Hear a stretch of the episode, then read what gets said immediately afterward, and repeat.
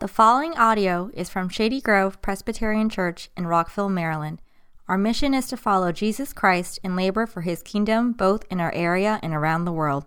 For more information about Shady Grove Presbyterian Church, please follow us on Facebook and visit shadygrovepca.org. Okay. I realized when I was just up here, I, I was like really slow. So uh, I don't want you to think I'm falling asleep. So I'm going to try to be a little bit more peppy this time. okay, here we go. Mark 2. At least I didn't forget the, the quatches, right?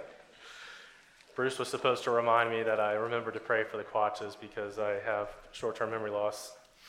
And uh, I did it, so we're good. This should go well. All right, Mark 2, verses 1 through 12.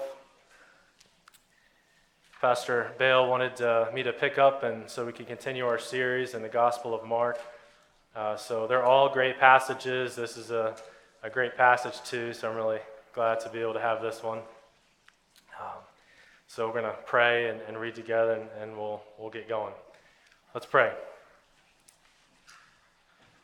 Chains shall he break, for the slave is our brother in his name, all oppression shall cease. Christ is the Lord. Praise his name forever. Christ, we love you. We praise your holy name. You are the Lord of heaven and earth. And by your word, the heavens and the earth was made. By your word are all things upheld. From you do we receive all things. Christ is the Lord. Praise his name forever. Lord Jesus, we ask that you would bless us now as we read and meditate upon your word.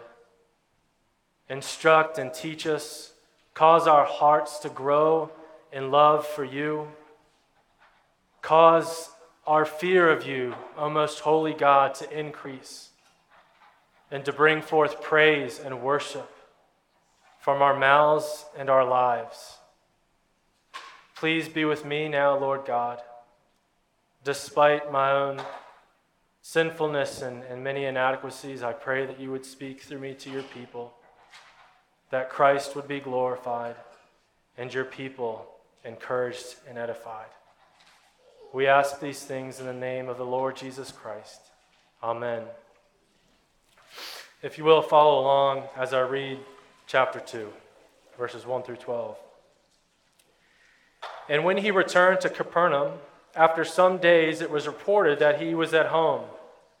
And many were gathered together, so that there was no more room, not even at the door.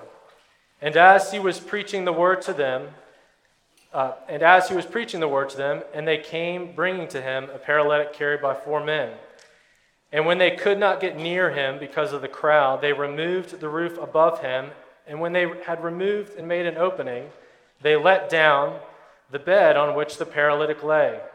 And when Jesus saw their faith, he said to the paralytic, My son, your sins are forgiven. Now, some of the scribes were sitting there, questioning in their hearts, Why does this man speak like that? He is blaspheming. Who can forgive sins but God alone? And immediately Jesus, perceiving in his spirit that they thus questioned within themselves, said to them, Why do you question these things in your hearts? Which is easier to say, or which is easier, to say to the paralytic, Your sins are forgiven, or to say, Rise, take up your bed and walk? But that you may know that the Son of Man has authority on earth to forgive sins, he said to the paralytic. I say to you, rise, pick up your bed, and go home. And he rose and immediately picked up his bed and went out before them all, so that they were all amazed and glorified God, saying, We never saw anything like this. Thus reads the Word of God through verse 12. So, Mark is a shorter gospel. It, uh, it it kind of goes at breakneck speed. If you if you read Mark, I think uh, you start to realize pretty early on uh, that, that Mark seems to be in a hurry, or at least Jesus seems to be in a hurry as, as he is telling this story. The word immediately is used all throughout the gospel. And we're just taken from one scene to the next. Jesus had initially, or at least prior to this, been in Capernaum, which uh, is, is referenced as his hometown, uh, the home, presumably the, the home of Peter. And the first time he was at Capernaum, he was there, and, and uh, as he spoke, Mark wants us to realize that, that people are, are seeing something that's very unique about Jesus. And they say, after hearing him speak in the synagogue, no one has ever spoken like this before. No one has ever spoken with such authority before. Now, that is pretty remarkable because they probably heard a ton of people speak. And as you know, you've heard many people speak. People have all kinds of different styles and inflections and, and you know, volumes. And I'm sure, you know, some rabbis probably really uh, hit it home and sound very authoritative when they speak. But when Jesus spoke, I don't know how his tone was, but when he spoke, they realized this is the word. This one is speaking and telling us this word in a different way. Instead of saying, It is written, he says, I say unto you. Instead of telling the story about Yahweh, which he did, but he's telling the story about himself. As you remember on the road um, after he was risen, talking to the two disciples, uh, he, he's unfolding to them the Old Testament and showing them how the Old Testament points to him. So here is the subject of the story, giving the story to the people that they might come to know him and have life in him. That he is the long awaited Messiah, the Savior who would come and save his people from their sins. God in the flesh. He could only speak with such authority because he indeed was the incarnate Word. And early on in his ministry, as he taught in the synagogues, those listening and the scribes as well realize this man does not speak or preach like I do. He has something that I do not have. He has something that no one else we have ever heard possesses. And so, the issue of, of Christ's authority, they say no one spoke with such authority like this man.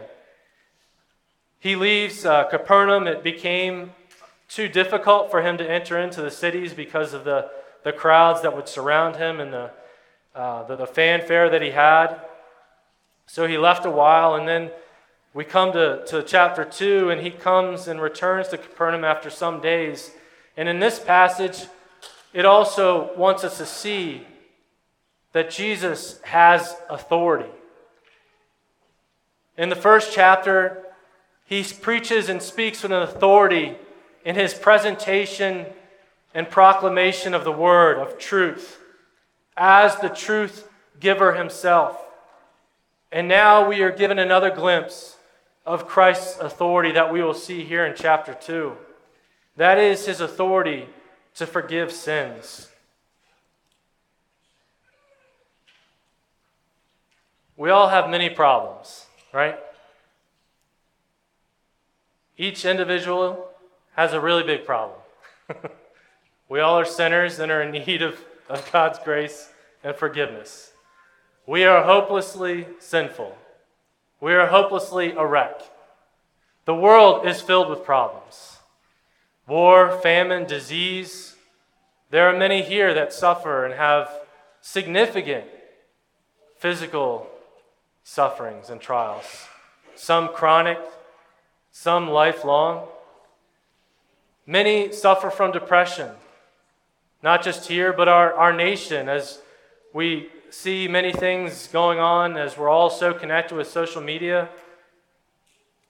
There's so much suffering, there's so much sin, there's so much sorrow.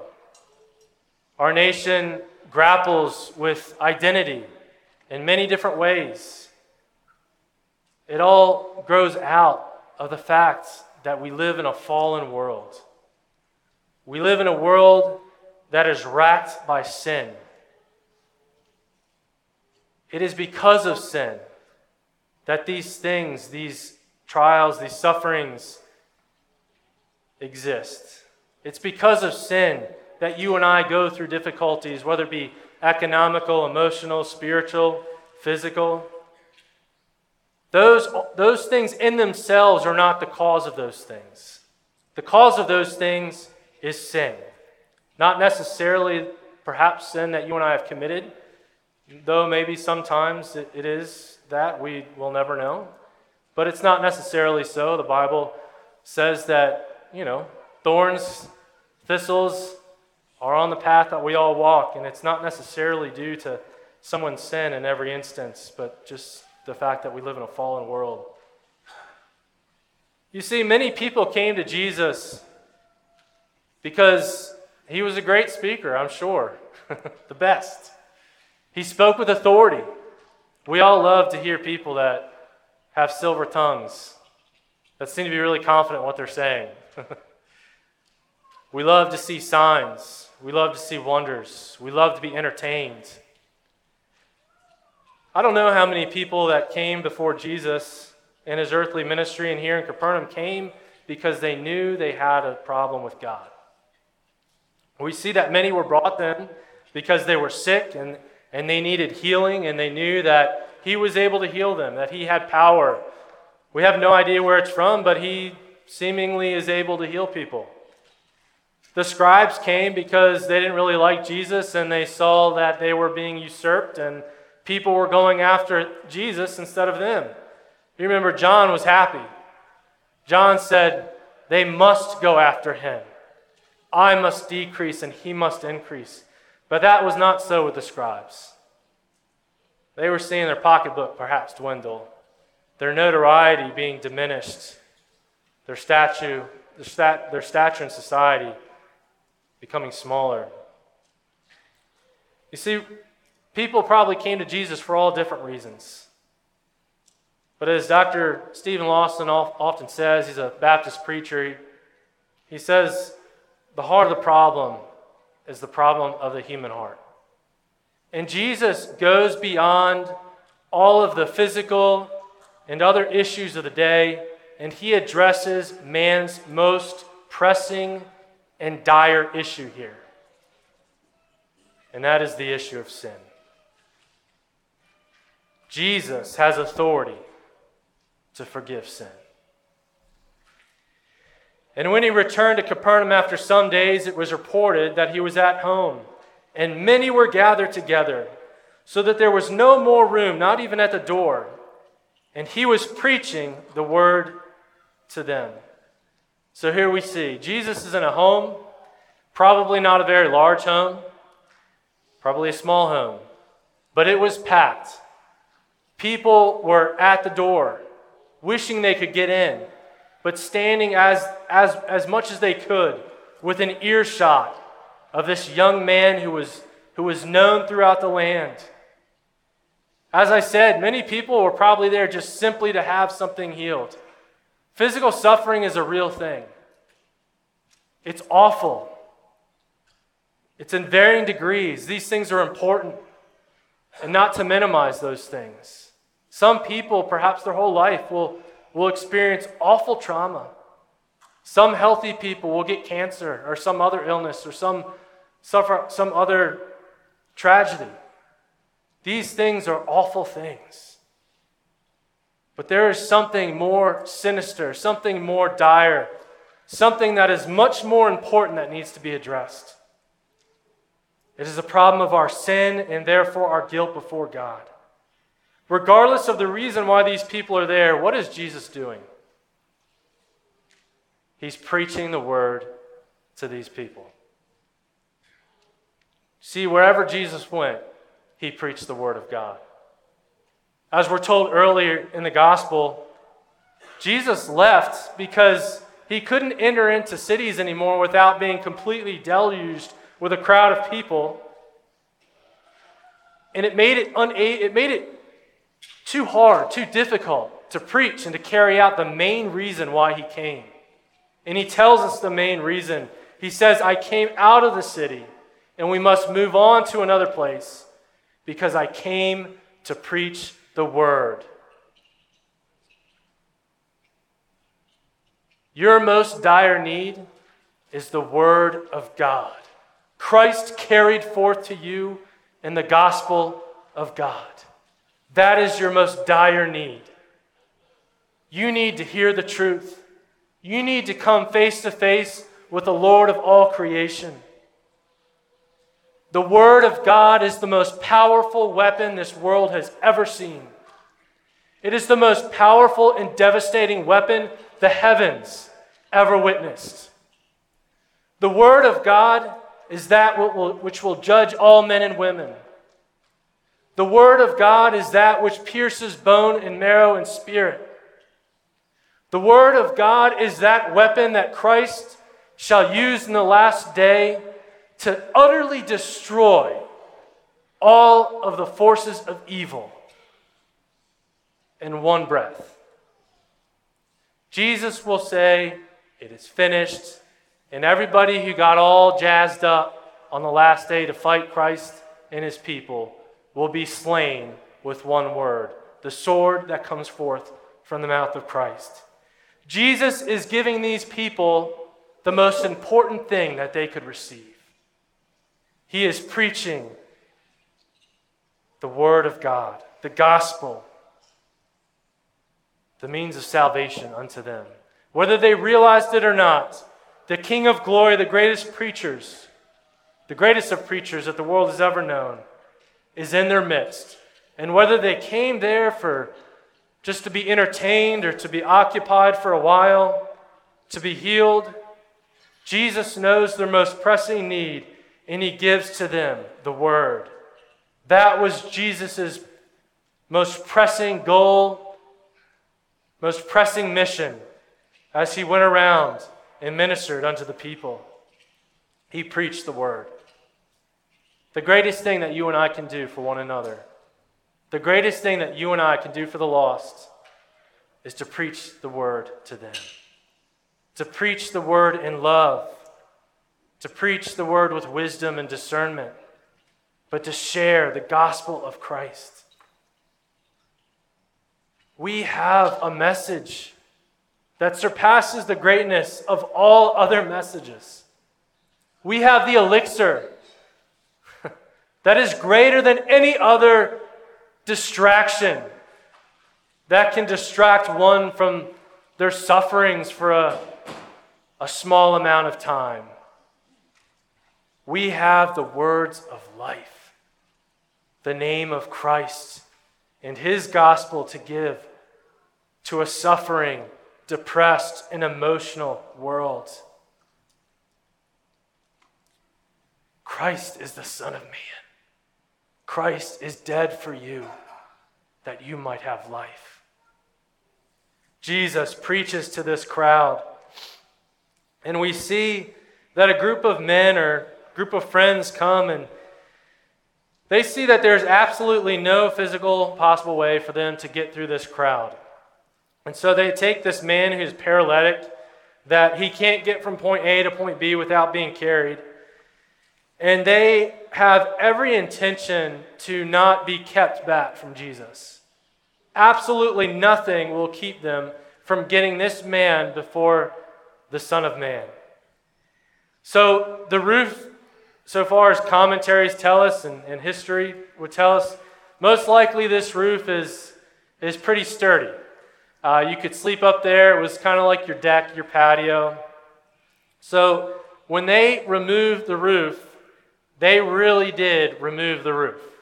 I have no idea what they did. Probably didn't come with tools because they didn't have probably any sense that they would need to do that. So, for one way or another, probably in a very crude manner, they got through that clay overlaid with trunks, wood, whatever else, and probably a great commotion. After bulldozing through the roof, they lowered this man down to Jesus. And what did Jesus say to, the, to this man? You're, you're healed. Get up and go walk. Now, Jesus has done that many times, and that's fine. But Mark wants us to see that Jesus wants us to see another aspect, another truth about himself. Not only does he preach and speak as one with authority, that is utterly unique from any that have come before him. There's also something else unique about this, this man. Not only is he able to say, I say unto you, not only is he able to declare and to proclaim with all authority in heaven and on earth, he is able to say, Man, son, woman, child, your sins are forgiven.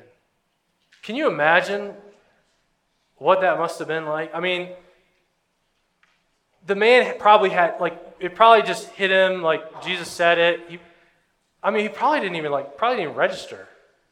Like, he, I doubt he went there to get his sins forgiven.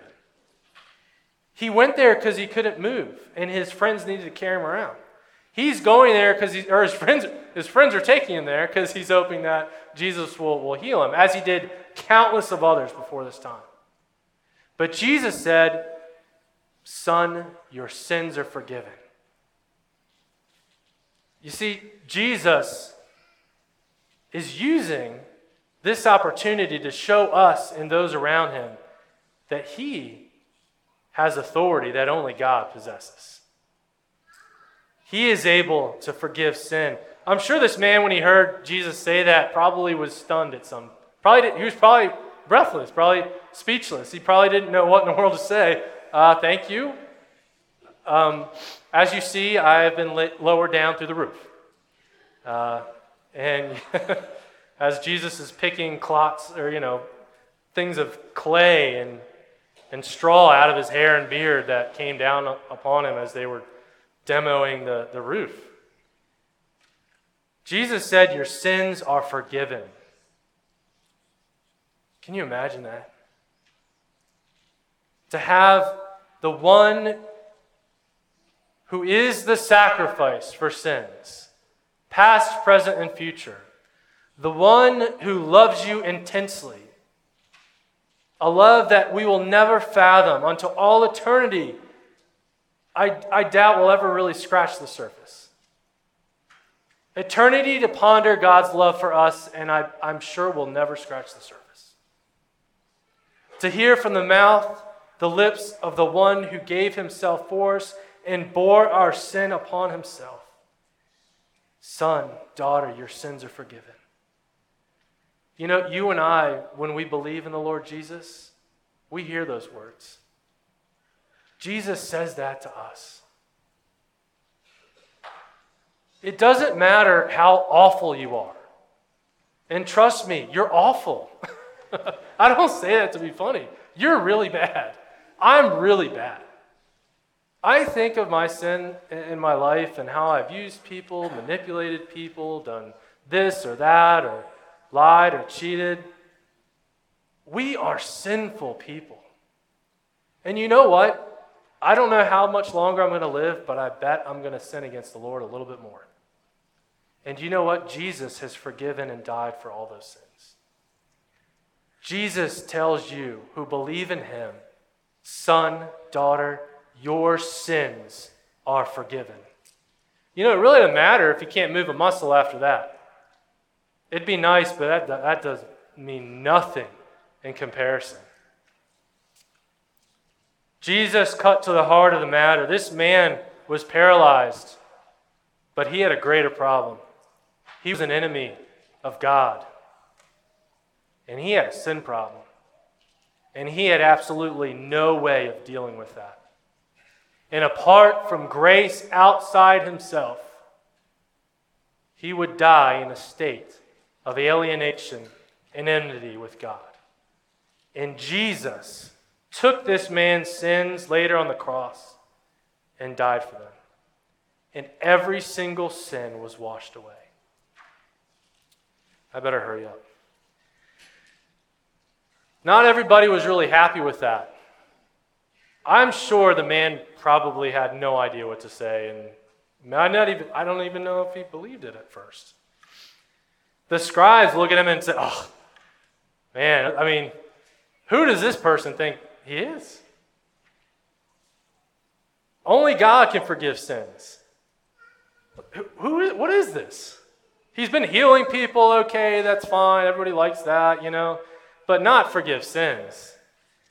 They question in their hearts. They didn't even say a word. Jesus knows what they're thinking.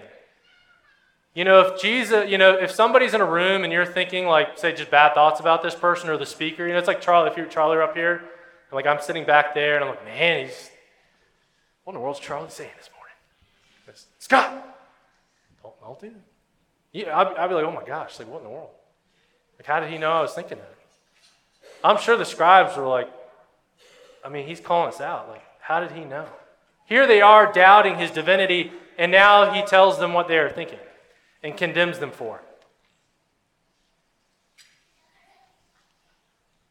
You see, he, he's, he then asks them a question Is it easier to forgive sins or to, to, to say to this person, get up and, and walk away? Now, obviously, the, right, the Sunday school answer is uh, it's way harder to forgive sins than to, to have some to tell a person to get up and walk, right? But the issue here, when Jesus says, so that you may know that the Son of Man has authority to forgive sins, it's he's doing something that, it, that can't be questioned by anybody. So that they realize, well, I mean, maybe, maybe he really did forgive. You know, in the Old Testament, time and time again, and even when we read in Isaiah, suffering and, and, and healing and, and, and sin are, are, are linked. And oftentimes in the Old Testament, you know, God's people that, you know, please forgive us of our sins that we might be healed. So sometimes healing is kind of a sign that there has been forgiveness. And, and that's throughout the Old Testament. I'll have to take my word for it today because I don't have them written down, but you can go back home and look. But it's everywhere. Jesus knows this, obviously, because he is the Word. And so he heals this man. surely because he loves the man, but you know what? Because he wants to show everyone there, I am the Son of Man. I am the Son of God. I am God in the flesh. Jesus forgives this man of his sins, which is shocking to all, leading even some commentators to doubt whether this should be in the Mark Gospel. Why would he forgive sins? And then he, he tells the person to get up and walk away. It was to show that he is God. He is God in the flesh. He's not like a scribe or Pharisee. He's not speaking on behalf of somebody. He's speaking on behalf of himself.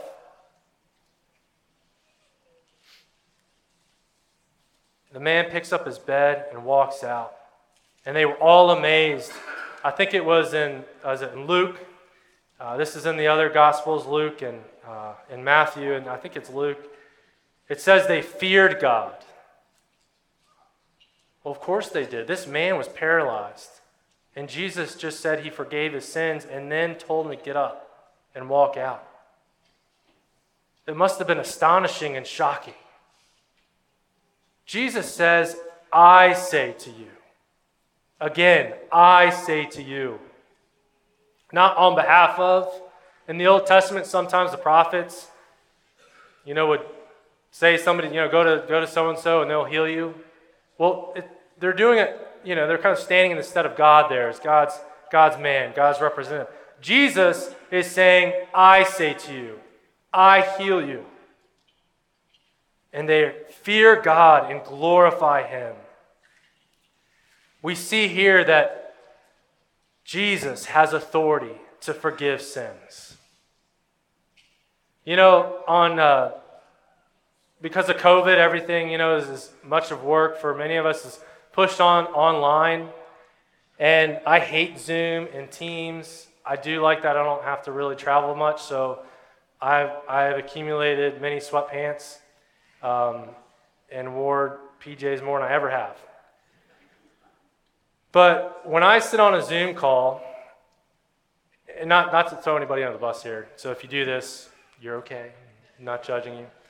I always had, like, I'm in the basement, and I'm now for the first time in years have had an office. But, like, I just have, like, a glass door behind me, and there's not much wall space.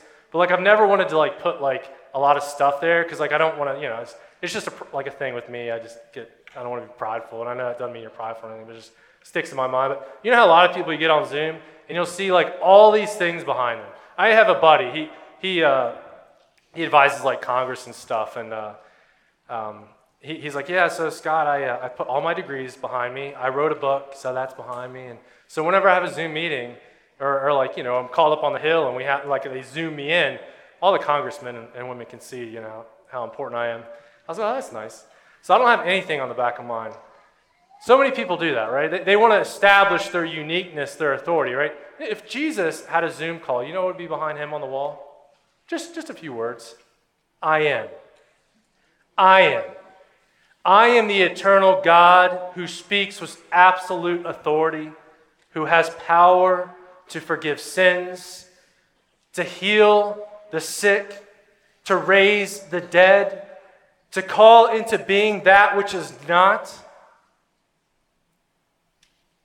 Before me, the mountains and the earth and the sky flees away.